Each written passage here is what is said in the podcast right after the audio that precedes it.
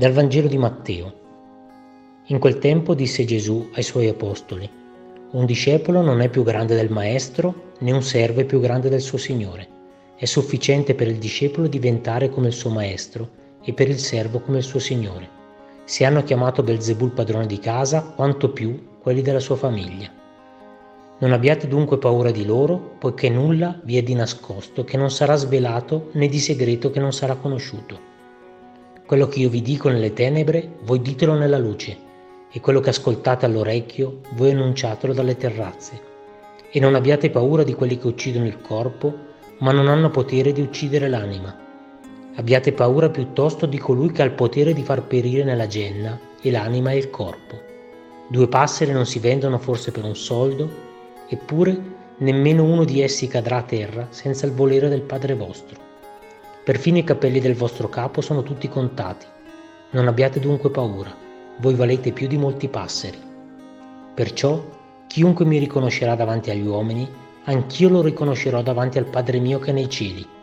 Chi invece mi rinnegherà davanti agli uomini, anch'io lo rinnegherò davanti al Padre mio che è nei cieli.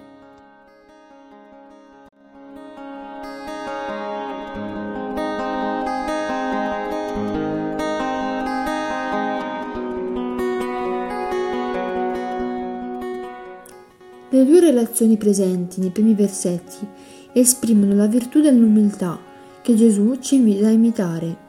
Essere discepolo e servo significa farci piccoli nei confronti di Dio e del prossimo.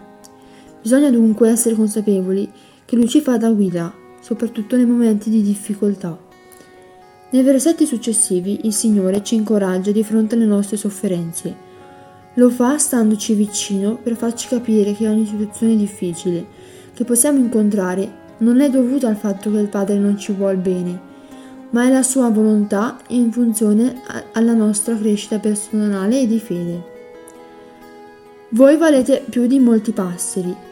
È un'espressione che ci fa capire che non dobbiamo avere paura perché siamo preziosi ai suoi occhi.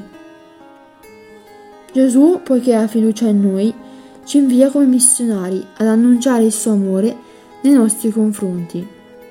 Il compito da Lui affidatoci non è un cammino in pianura.